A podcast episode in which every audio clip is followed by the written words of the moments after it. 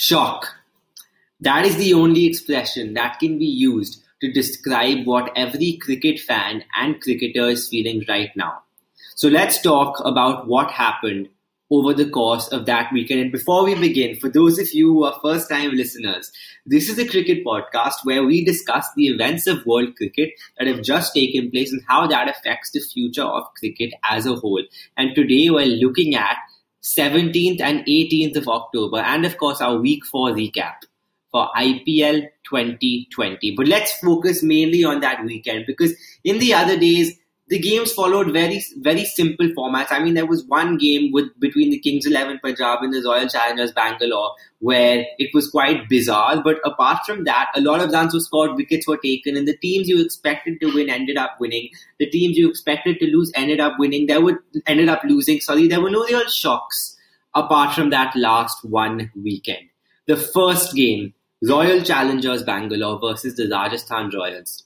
RR have batted beautifully. You know, you thought with Stokes out of form, Buttler not playing well, Smith not playing well, Archer the only one performing, that Rajasthan were in a lot of trouble. And to be fair, they still are because Smith and Archer are the only ones out of their overseas players still performing. But Robin Uthappa has come good, Riyan Parag has come good, Rahul Tewatia has started playing some very well, smart innings and not just the Rahul Tewatia see the ball, hit the ball, which was really fun to watch. But he started constructing his innings, which is very good. And Rajasthan made about 170 against Royal Challengers Bangalore. Robin Uthappa really got them off to a really good start, and RCB was struggling.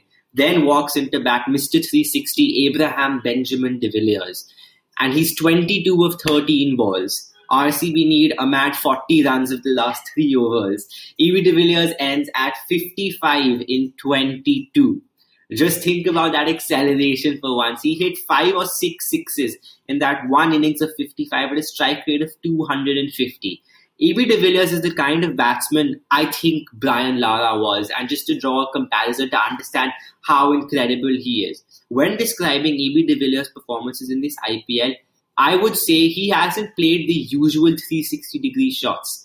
And that just so shows how incredible of a batsman he is because I'm saying usual 360 degree shots, which just shows how incredible and talented a player he is, where playing 360 degree shots are seen as a normal thing he does every other day and not something special.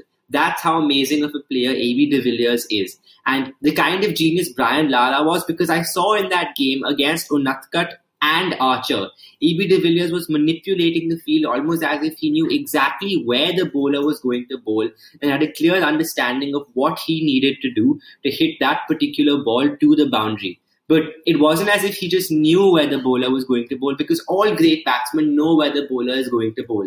It was almost as if AB de Villiers was making the bowlers bowl there. And that's what made that innings so genius. Then Akshar Patel, versus the Chennai Super Kings in that second game. CSK have batted beautifully after you think they were in, they were in all sorts of trouble. But Shikhar Dhawan has blasted away and got his first T20 100. But CSK still need about 19 runs of the last over, 20 runs of the last over, and Jadeja is bowling to Akshar Patel. They're both from the area around Gujarat. Jadeja's from Saurashtra, Akshar Patel is from Gujarat. They knew each other quite well. Jadeja is the kind of bowler who turns the ball into Akshar Patel, and Akshar Patel hits three sixes in one over to win the game for the Delhi Capitals. And the story of the IPL this year has to be about the way the Delhi Capitals have played with the various injuries that they've had to their key Indian players, be it Ishant Sharma, Ravichandran Ashwin in the beginning of the IPL, Shreyas Iyer, Amit Mishra, or even Rishabh Pant. Delhi's resilience and bench strength has really come through in the IPL with players like Shikhar Dhawan, Marcus Stoinis, and their two big overseas fast bowlers who have bowled so, so, so well. But there's an element of poetic justice in that game as well. In IPL 2017, the Kings 11 Punjab were playing the rising Pune Super Giants, and MS Dhoni was batting. Akshar Patel was bowling the last over, defending 23, and MS Dhoni won that game for the rising Pune Super Giants. And poetic justice in the sense that chasing a similar score against Dhoni's team, the Chennai Super Kings, Akshar Patel won the game for Delhi Capitals with the bat. And that's just day one. So Saturday was incredible. Sunday took it to a whole other level that one didn't think was possible. Three super overs in one day. The first game, the Kolkata Knight Riders versus the Sunrisers Hyderabad.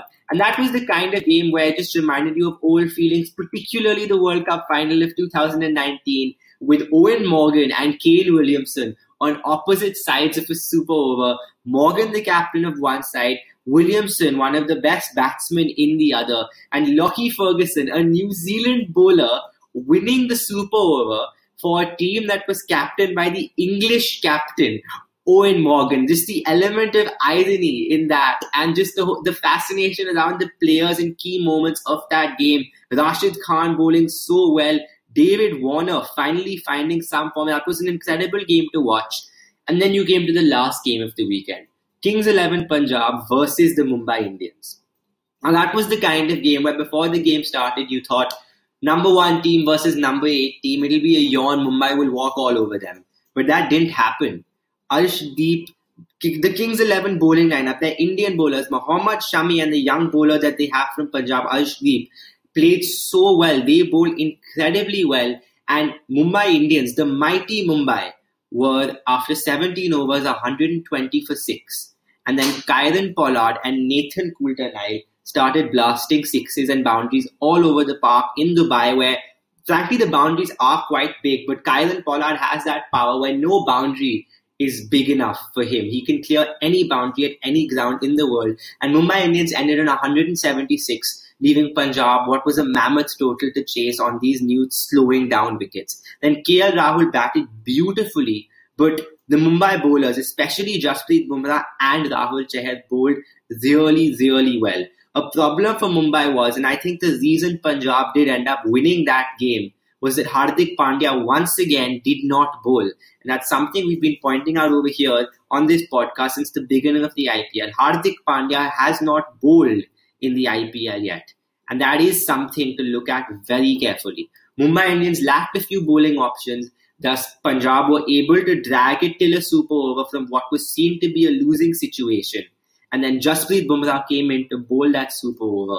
And he conceded only five runs and took two wickets. And you thought all hope was lost. The momentum shifted back to Mumbai the momentum was sort of swaying like a seesaw does in that particular game. It was just going up and down, Punjab to Mumbai, Mumbai to Punjab, then back to Mumbai, then back to Punjab. And at the end of the second innings of the first super over, the momentum was definitely with Mumbai. And then Mohammad Shami came in to bowl to Rohit Sharma. And all of a sudden, he defended five runs of the super without taking any wickets, which just showed how well he bowled and how well he was able to not concede any runs in that super over.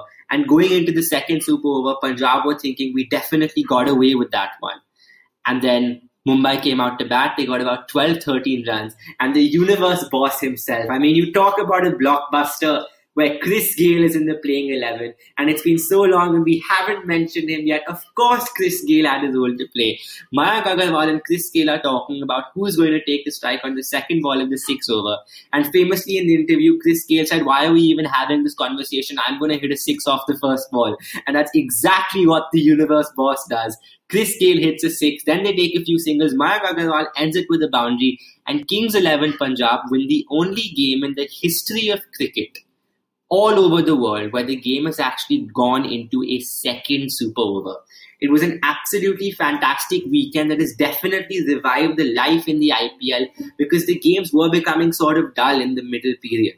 Now let's just quickly take a quick look at the points table. Delhi Capitals and Mumbai Indians are looking very strong in the top two places, but I think the strongest team in the IPL with the way they have performed is actually the Royal Challengers Bangalore because we saw yesterday Mumbai struggled. They had an off game. Punjab not the best team in the IPL, but Mumbai had an off game. Delhi haven't had any off games.